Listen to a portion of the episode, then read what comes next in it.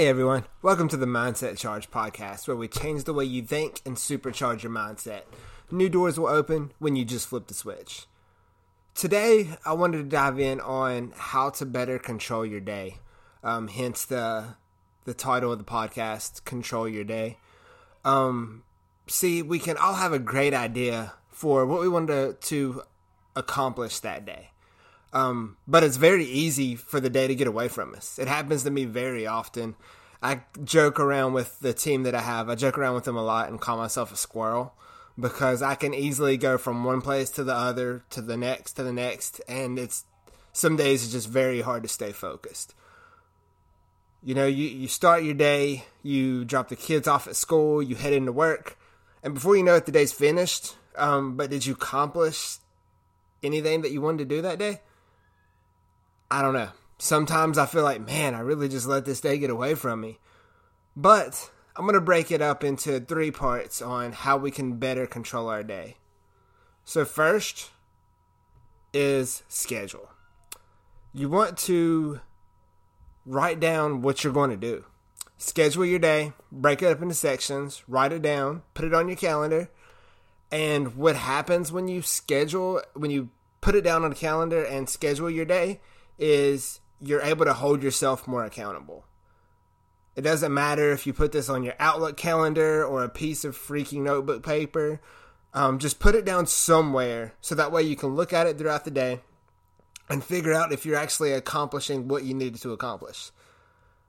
That way, if something comes up um, and it throws you off track, then if whatever came up isn't as important as what's on your calendar, you can easily add that to your schedule and do it later on. You don't have to do it right then and there.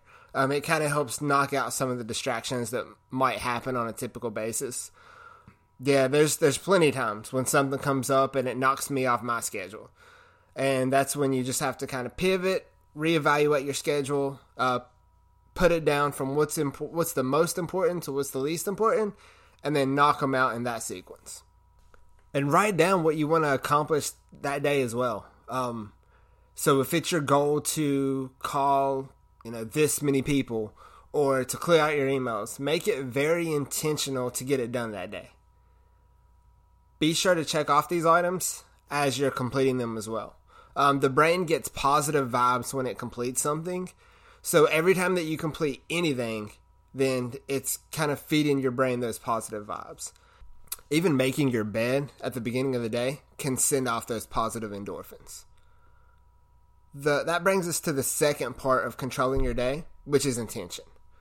See, scheduling simply isn't enough to hold us accountable to do what we need to do that day. You have to make sure that you are very intentional to completing your goals. And make sure that your goals make sense. The intention has to have a purpose and it has to be realistic. If I say, you know what, I'm going to sell fifty separate policies today. Well, in my line of work, that's not possible to actually do by myself.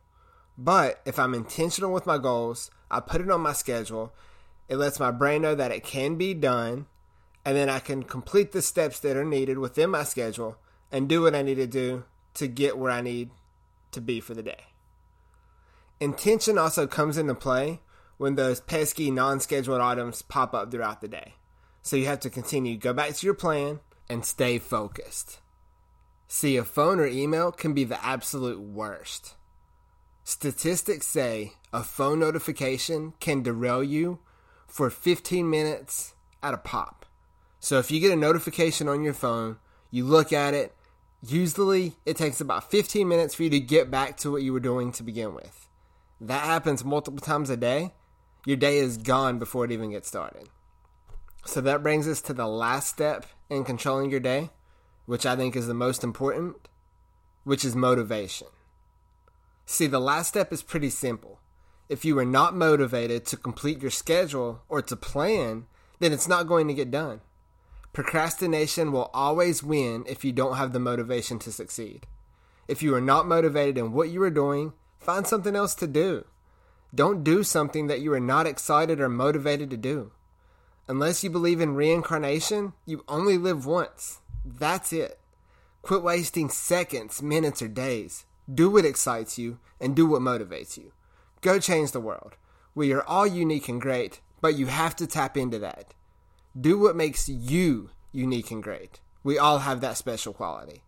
So as always, go out and win the day. You determine how your day goes and not your circumstances.